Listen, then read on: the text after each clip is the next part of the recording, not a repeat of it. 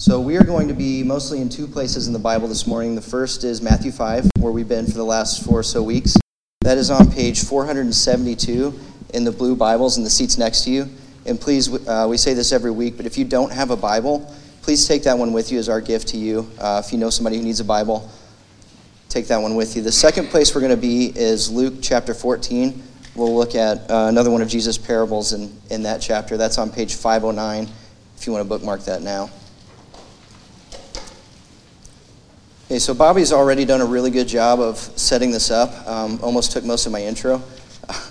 But we are picking back up in our series uh, uh, on Jesus' Sermon on the Mount and also introducing Advent this week. So I'm going to try to weave in Advent themes as we go through this passage.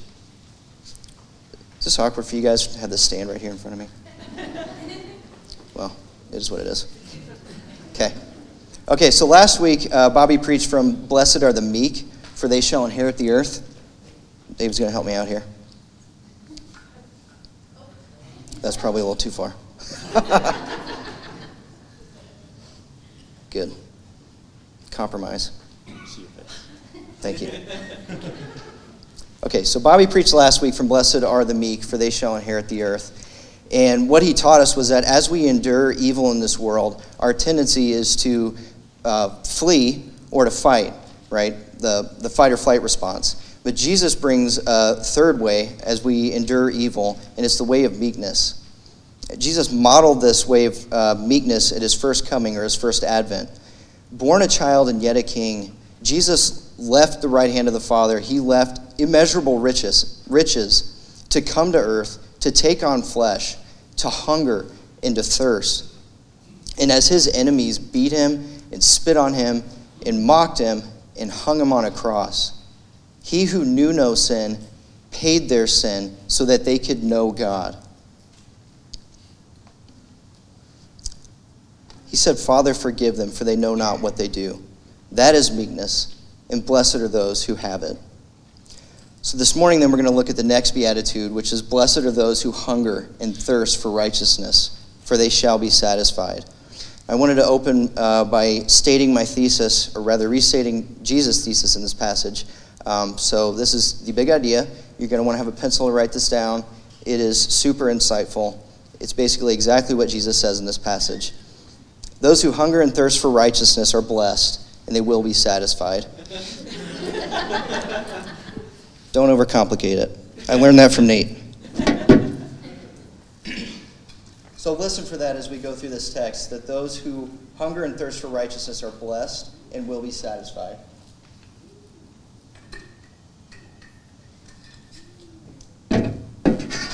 Just need a couple more hands up here. Okay, so before we jump into the text, let's pray and then we'll get into it. Father God, you are our good Father in heaven. God, you love us. You know our weakness. You know our lacking.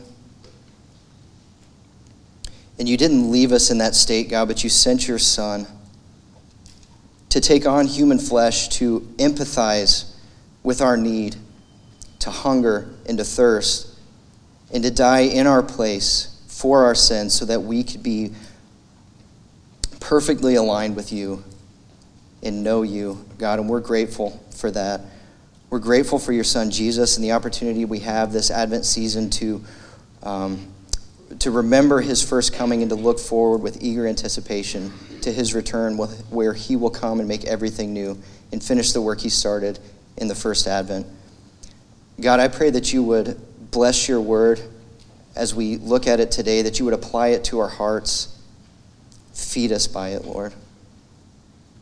We love you and pray these things in Jesus' name. Amen. Okay, so this beatitude, just like the uh, three before it, opens with blessed. That's what the beatitudes are, are blessings. As Bobby set it up last week, this is Jesus giving us a vision for the good life uh, according to God. So we're going to stick with that definition this week uh, of blessed, but I did want to also add one bit of emphasis uh, to our definition of blessed. It's easy to hear these words of Jesus in these Beatitudes where he's saying, Blessed are you because of some future hope or because of some future promise or future fulfillment. It's easy to hear those words and think, okay, well, my uh, satisfaction or uh, my inheriting the earth is, is some future hope that I'm waiting for. And in the meantime, I just wait, and life is miserable as I wait for this future hope, for this thing to be satisfied, right? Um, that's something that I believed in my 20s, and if you have not uh, encountered that yet, one of the great things about being a part of a church or body, body of believers is that there are lots of people who've made lots of mistakes and believed really terrible things. Amen. And you have the opportunity to learn from those. So, this is one of uh, my mistakes from my 20s, and it's caused me a lot of grief.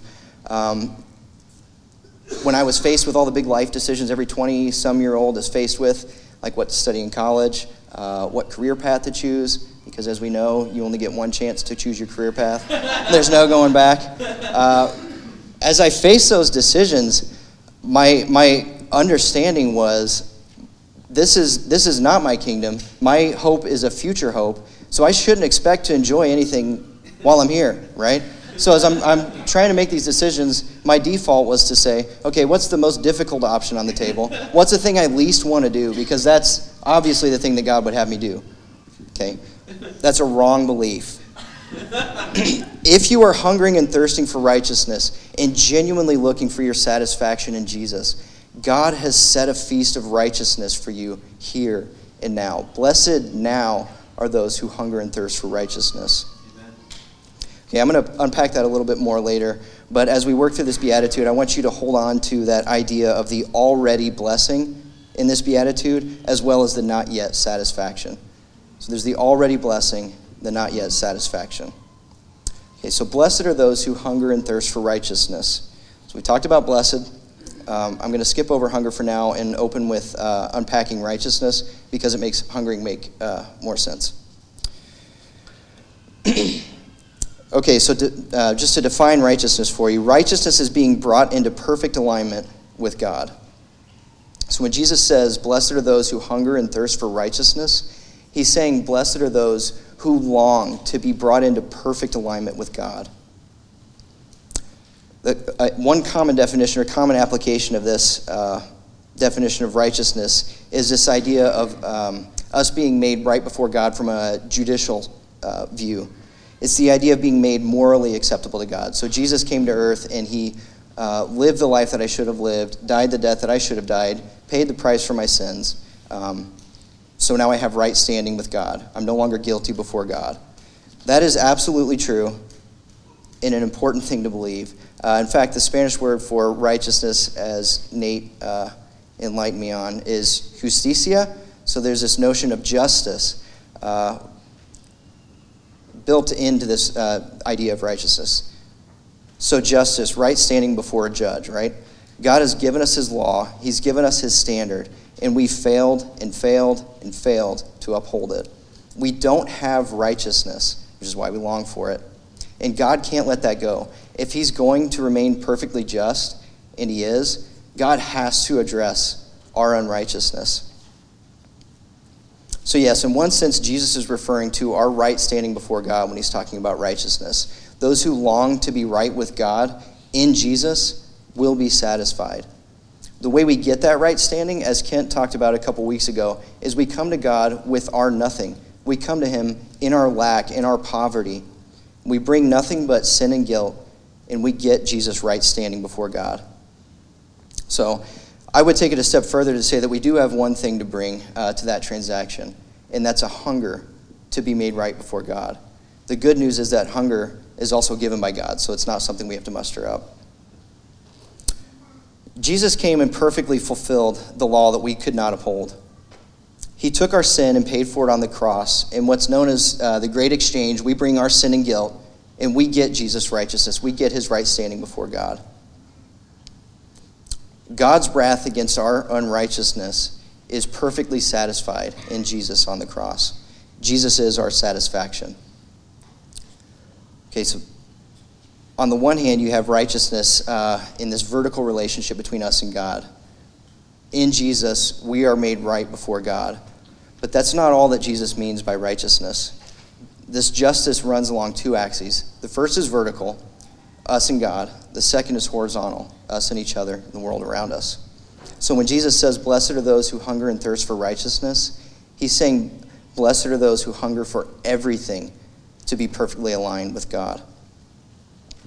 So that uh, kind of blows out our view of righteousness and it extends it from uh, just I'm made right before God in Jesus to I'm made right before God in Jesus, and God is making all things right through Jesus. Okay, so that helps, but that doesn't quite get us all the way to what God's talking about here when he's saying, Blessed are those who hunger and thirst for righteousness. I'll rehydrate, and then I'll get us to the next part. We're going to be in Matthew 5 for this part, but a little bit farther down. so Jesus helps us get a clearer picture of what he means by righteousness um, later on in the Sermon on the Mount. And just a Bible study tip when you're reading the Word of God and um, trying to understand it, trying to unpack it, looking for uh, nuance, use the Word of God to help you with that. Let the Word interpret itself. That's what we see Jesus doing here later in this passage. Uh, it's it's going to be Matthew 5:20. So in the Sermon on the Mount, Jesus is uh, giving this sermon in Galilee, and it's important for us to know this morning that there are two types of Jews in Galilee. One we've talked about quite a bit. Um, you probably heard about quite a bit: the scribes and Pharisees. These are um, kind of old traditional Jews. They love the law. They love pursuing the law and studying the law and obeying the law uh, and lording it over that they're awesome at upholding the law. So that's one group of Jews. The other group of Jews are the Galileans. Um, they're basically a mixed bag of folks that have come into Jewish culture. And they've, they've embraced their Jewish identity and they're zealous for it, but they're not as big on keeping the law. And so the Pharisees view the Galileans as sort of lesser Jews um, that aren't as awesome at upholding God's law. So that's who Jesus is speaking to here. Um, so let's read Matthew 5:20. Unless your righteousness exceeds that of the scribes and the Pharisees, you will never enter the kingdom of heaven. So again, Jesus talking to Pharisees who love the law and who have established their righteousness themselves in their own minds, uh, in their ability to uphold this law. Jesus says, unless your righteousness exceeds that of the scribes and Pharisees, you will never enter the kingdom of heaven. So, how might, how might that have sounded to the Pharisees? Probably not great, right? Jesus is saying, uh, in all your proud striving to fulfill the law, without a righteousness that exceeds this, you're not going to enter the kingdom of heaven. Likewise, how might this have sounded to the Galileans? They've already got the Pharisees breathing down their backs about their inability to uphold the law and their lack of zeal for God's law. And now Jesus? This is an impossible burden. And then Jesus ups the ante. He goes into a commentary on the law, the Ten Commandments, and other laws given by Moses, um, if you continue on in that passage. Uh, and he kicks it up a notch, as Emeril likes to say. So let's read uh, verse 22 for an example here. You have heard that it was said to those of old, this is Jesus citing the law, you shall not murder, and whoever murders will be liable to judgment. Now, the Pharisees know this one. Uh, they've got this one in their binder. Um, but Jesus continues, But I say to you that everyone who is angry with his brother will be liable to judgment. Whoever insults his brother will be liable to the council, and whoever says, You fool, will be liable to the hell of fire. I just picture the Pharisees scrambling around their papers and looking, Hey, did you have that noted down? Noted down? I didn't have that. Um, they're here to hear Jesus because he's gotten a reputation as a teacher of the law. Um, he was never formally schooled in it, but uh, at a young age was in the synagogues teaching the law. So the Pharisees are here to hear this great teacher of the law. But the point that they miss is this is God Himself interpreting and implying, applying the law, and they don't measure up anymore. And then Jesus brings it home with verse 48. You therefore must be perfect as your heavenly Father is perfect. So if it wasn't clear five minutes ago that the, the Pharisees do not uh, make the cut, Jesus brings it home by saying, You therefore must be perfect as your heavenly Father is perfect. So Jesus' aim in bringing us righteousness is to make us perfect as our heavenly Father is perfect, so that we can enjoy perfect fellowship with him. Now in 2 Corinthians chapter 3, Paul describes this ministry of Jesus as a ministry of righteousness. Jesus bringing his righteousness. And I wanted to just kind of read through that uh, quickly for us. Bobby, could you give me an idea on time? I did not start a timer. Cool. Okay. Sounds like free license to just jam up here. Okay, this is uh, Paul from 2 Corinthians 3. I don't have the page number if somebody happened to turn there in the Blue Bible. 64? 564. Yeah, that sounds better.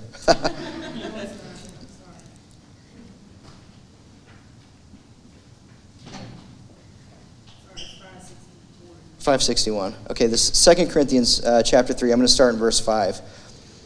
So this is Paul describing Jesus' ministry of right, righteousness and contrasting it against uh, the ministry of the Old Covenant, the ministry of the law, which the Pharisees are stuck on, um, which he calls the ministry of death.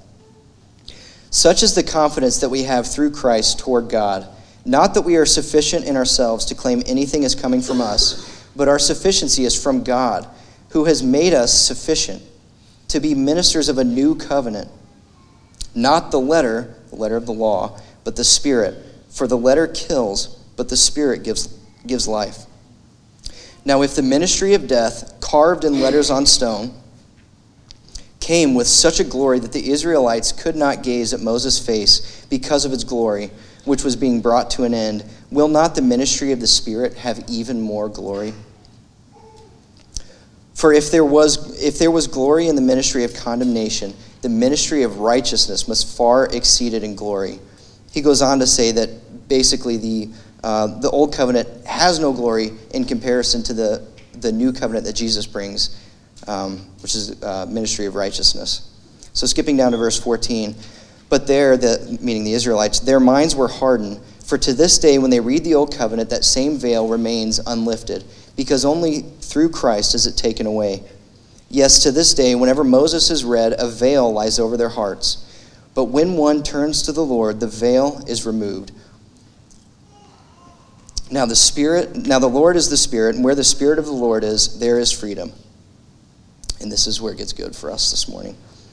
And we all, with unveiled face, meaning we have a veil of sin over our faces. We do not see God as glorious. We don't see His law and His word and His ways as glorious.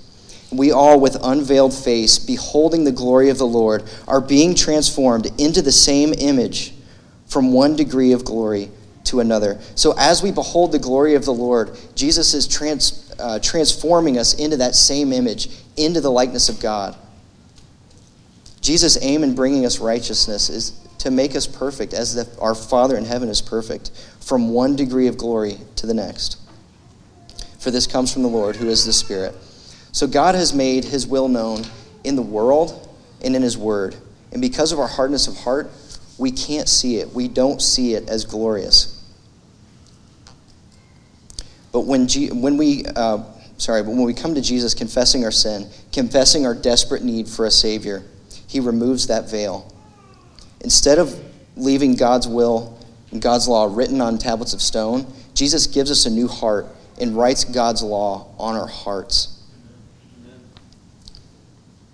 When we get Jesus' righteousness in exchange for our sin, he gives us a new heart, a heart that is aligned with God's. So, again, this goes back to our uh, definition of right, uh, righteousness being aligned perfectly with God. It starts with us exchanging our sin and guilt for new hearts, hearts of flesh that God has written His word and His will and His law on. so there wouldn't be a not yet promise in this beatitude if that was the end of the story, right? If uh, God gave us a new heart and we were perfectly aligned with God. So, really, He's just beginning this work of restoration. So when he gives when he gives us a new heart, he begins the work of reconciling us to God. I do want to emphasize that uh, when we exchange our guilt uh, for Jesus' righteousness, we are made right before God. That's that's a done deal. Before God, we're judged righteousness, but we're not yet perfected. And so that work really begins the ministry of reconciliation that Jesus is doing in our hearts. And that's where the longing comes in. Jesus has given us this new heart that now aligns with God's will and God's desires increasingly so, but we're still stuck in bodies of sin and still stuck in a war against our flesh and against our old desires and in a world that's marred by sin. And so we long for Jesus to come and to satisfy perfectly. Okay, so that's righteousness uh, that Jesus is getting at when he says, Blessed are those who hunger and thirst for righteousness. So now let's go back and look at hunger and thirst. So Jesus here is using very visceral language, and frankly, it's going to be hard for us to hear it the way that he intended it to be heard. Um, if, so, for example, if I were to illustrate hungering and thirsting, the best I could possibly do is there was this one time where I ran out the door late for work and forgot to eat breakfast. And by 11 o'clock, I was famished. That is not what Jesus is going for when he's saying hungering and thirsting for righteousness. The reason it's difficult for us to hear it the way Jesus intended here is because we don't do well living with want. I don't know everybody's uh, financial position in this room, but Nate hit on this a little bit with his uh, sermon on generosity. We have unprecedented access to the pleasures of this world as 21st century Americans, and we don't often live with deep desires. Um, when we want something, we typically satisfy that need. So, hungering then is an uncomfortable feeling, which we don't like. Again, if we're looking, uh, if we're looking for the Joel Osteen promise here, Jesus isn't going to give it. The Christian life, while it is rich and full and abundant and not miserable, as I hit on earlier, it is marked by an aching, an aching for things to be the, um, that aren't that are not yet. So, like we saw in the previous uh, beatitudes, this beatitude really gets at this idea of lack. It's a hunger. It's um, we hunger for righteousness because we don't have it. If we already had it, we wouldn't hunger for it. So not only do we not have it, but we also desire it. And that's, uh, give, that desire is given to us by Jesus. So God says in His Word that He's written eternity on our hearts. That's seen when He, he writes the law on our hearts. He writes um, eternity on our hearts. He stirs in us a desire um, for eternal things, for things that last, for things that are right. And Augustine has said, God, you have made us for yourself, and our hearts are restless until they find our rest in you.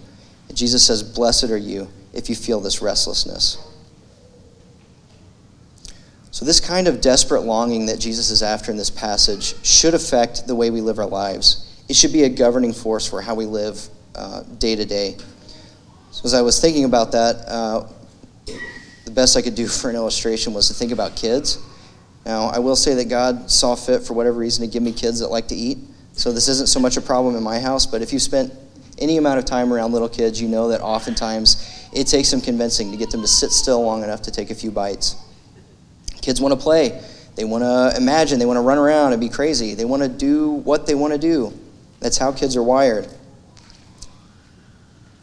And we are so often like kids when it comes to uh, coming to Jesus' table. We get overwhelmed with the burdens of life, or we get enamored with the pleasures of this world, and we just don't want to come to Jesus' table. Not only do we not want to come to the table, we certainly don't want to help prepare the meal or clean up after. Kids want to do what they want to do. So do we. We just want to do our job. We just want to do our hobbies. We just want to hang out. We want to watch our shows. We want to scroll through Facebook. And oftentimes we just don't want to come to Jesus' table. So, to illustrate this point, this is where uh, we're going to move over to Luke chapter 14. I think that was page 509. Yeah, page 509. So, to illustrate that point, we're going to look at a parable that Jesus told, um, again, to some Pharisees. So, remember our context from earlier about Pharisees and the Galileans.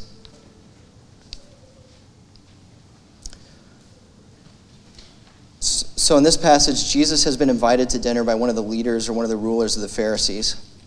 And the Pharisees love this stuff. They know Jesus has a reputation as being a good teacher, and so they throw a big party and they invite everybody that they want to impress, um, everybody that they want to see, hey, Jesus is coming to my party. And here's what Jesus had to say. This is uh, starting in verse 12. He said also to the man who had invited him, When you give a dinner or a banquet, do not invite your friends or your brothers or your relatives or rich neighbors or all the people you want to impress, lest they also invite you in return and you be repaid. But when you give a feast, invite the poor, the crippled, the lame, the blind, and you will be blessed because they cannot repay you. For you will be repaid at the resurrection of the just. When one of those who reclined at the table with him heard these things, he said, Blessed is everyone who will eat bread in the kingdom of God. And this guy clearly missed the point. So Jesus makes it more explicit in the next passage.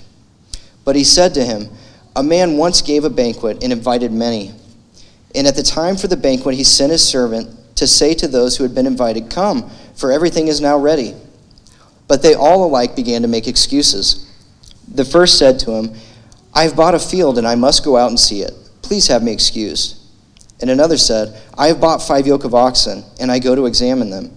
Please have me excused. And another said, I have married a wife and therefore cannot come. So the servant came and reported these things to his master. Then the master of the house became angry and said to his servant, Go out quickly to the streets and lanes of the city and bring in the poor and crippled and blind and lame. And the servant said, Sir, what you commanded has been done, and still there is room. And the master said to the servant, Go out to the highways and hedges and compel people to come in, that my house may be filled. For I tell you, none of those men who were invited shall taste my banquet. Jesus wants to set a feast of righteousness, and the invitation is open. Why did the men who were originally invited not come? They didn't come because they weren't hungry. They were satisfied in the righteousness that they'd earned in their own eyes by fulfilling the law. They weren't hungry, they had other things to do. Why did the poor and the crippled and the blind and the lame come? Because they're hungry, right? They feel the brokenness of this world in a way the Pharisees did not. They feel their lack and they want it to be made right. And Jesus offers them a feast of righteousness and they come. So blessed are those who hunger and thirst for righteousness, for they shall be satisfied. So we're going to look now at the last part of uh, this beatitude, namely our satisfaction. So far, we've seen that righteousness is right standing with God. It's also right standing with each other. We can't be in right standing with God and not in right standing with our neighbor. So, in bringing righteousness, Jesus intends to align our hearts with God's. We have seen that those who long for it are blessed now and will be satisfied when Jesus comes back to complete his work. And we've seen that there are lots of things working against our finding our satisfaction in Jesus. So, how can we trust Jesus with this promise that those who hunger and thirst for righteousness will be satisfied? On what authority can he promise that those longings will be, will be met? So, there are two things I wanted to touch on here this morning. First, Jesus can promise that our desire for righteousness will be satisfied because he's experienced it. Jesus isn't perfect in the sense that he never suffered and can't empathize with our longings for things to be made right. It's the reason he left the Father and went to the cross. Having enjoyed perfect fellowship with the Father and the Spirit since eternity past, Jesus left heaven. He took on flesh and he hungered. In Matthew 4, just before we get to the Beatitudes, Jesus has been in the wilderness for 40 days being tested by Satan. And at the end of his 40 days, he says, I hunger. This is God. Having taken on flesh, as Bobby mentioned earlier, condescended, he came down and he entered into our suffering. And after having not eaten for 40 days, he said, I hunger. Satan came to him and said, Well, you're God. Turn these stones into bread and, and eat. Jesus responded, Man does not live by bread alone, but on every word that comes from the mouth of God. Jesus also thirsted when he was on the cross, giving us his righteousness. He called out and said, I thirst. So he experienced the worst of this world, literally all the sin and he's now back in heaven. He knows that those who hunger and thirst for righteousness will be satisfied because he's experienced it. He's experiencing he has experienced separation from God on the cross and a longing for things to be made right. And now he's at the right hand of the Father, satisfied. So we can believe Jesus' promise here that we'll be satisfied because Jesus has experienced it. He knows our longing and he knows the satisfaction that comes with God. I don't know about this feedback I'm getting over here, so I'm just going to stay put. Um, Okay, so I, I did want to also share uh, just some words to one of my favorite Christmas hymns. Bobby did it earlier, so I figure I can do it now. Uh, this is from Come Thou Long Expected Jesus. I'm not going to sing it, don't worry. So, Come Thou Long Expected Jesus, born to set thy people free. From our fears and sins release us. Let us find our rest in thee. Israel's strength and consolation, hope of all the earth thou art, dear desire of every nation joy of every longing heart. In the second verse, um, which really hits home this idea that Jesus knows our longing and knows what it is to be satisfied. Come to earth to taste our sadness. He whose glories knew no end. By his life, he brings us gladness, our Redeemer, Shepherd, Friend. Leaving riches without number, born within a cattle stall. This, the everlasting wonder. Christ was born, Lord of all. So Jesus came to earth to taste our sadness. And he tells us that blessed are those who hunger and thirst for righteousness. So that's one sense in which we can believe that Jesus, uh, believe Jesus' promise here that we will be satisfied as we hunger and thirst for righteousness. More to the point, though, Jesus is God. He is himself our satisfaction. So he can promise these things because he, he is the answer to it. So, knowing that Jesus loves us and in his great mercy has assured us that those who uh, will be blessed who long to be made right with Christ, how then shall we live? Uh, I have a couple points I want to hit on here. We're going to look at a couple things we should believe, and then a couple things we should do, uh, and that will be it. Sorry, I'm going to go back and hit my, just in case I lost anybody. So remember at the beginning, the big idea, Jesus' big idea those who hunger and thirst for righteousness are blessed and will be satisfied, right? And then our definition of righteousness is being brought into perfect alignment with God. So Jesus came to give us righteousness so that we could be made like God. Okay. So what, what should we believe from this text? Well, Jesus taught us that those who hunger and thirst for righteousness will be satisfied. So let's believe that. Let's believe that those who hunger and thirst for righteousness are blessed. It's appropriate for you to feel the weight of your sin and the discord in the world around you and to long for things to be made right. That's the tension of your heart coming into alignment with God's. Secondly, let's believe that those who hunger and thirst for righteousness will be satisfied. In part now, as Jesus works in us likeness with God and we go from glory to glory and perfectly when Jesus returns and makes all things new. Born thy people to deliver, born a child and yet a king, born to reign in us forever. Now thy gracious kingdom bring. By thine own eternal spirit, rule in all our hearts alone, which is govern our desires, rein them in so they align with your desires. By thine all sufficient merit, raise us to thy glorious throne. So that's where we're going when Jesus comes back. We're going to be with God, with Jesus, perfect fellowship, made righteous um, because of Jesus. So, what if you don't feel this hunger? What if I don't feel this hunger? What if I've never felt it, or I used to feel it and I no longer feel it? So, first, I would say uh, if you don't feel this hunger for righteousness, this longing to be made right before God and for the things of this world to be made right, and that distresses you, this promise is for you because that distress is a hunger. You desire to hunger for the things of God, and God will honor that. That is His seed that He's planted in your heart. So this promise is for you. If you don't feel this longing for righteousness, but you long to, if you don't feel it at all, ask God to give it to you. Ask Him to help you taste and see that the Lord is good. So Thomas Watson uh, has a couple of helpful application points on this. Um, ways that we can sort of cultivate uh, a hunger for righteousness. So first, do things that make you hungry. Right? One way that we can cultivate hunger is to do things that make us hungry. So develop a taste for righteousness. The way we do that is by spiritual disciplines. Read God's word. Feast on God's word. Develop a taste for God's word and for, for the things of God. Spend time with other people doing that, praying, to God, aligning your heart to God. Cultivate uh, a taste for righteousness. Secondly, exercise makes you hungry. So work up an appetite serving people. Uh, the flip side to that is avoid things which hinder spiritual hunger. So Thomas Watson calls these windy things, windy as in wind, uh, which fill your belly, leaving no room for righteousness. So this, the idea he's after here is a puffed up sense of self, right? These things will blunt our hunger for righteousness. Uh, he also goes on to talk about uh, feeding immoderately upon sweet and luscious delights of the world.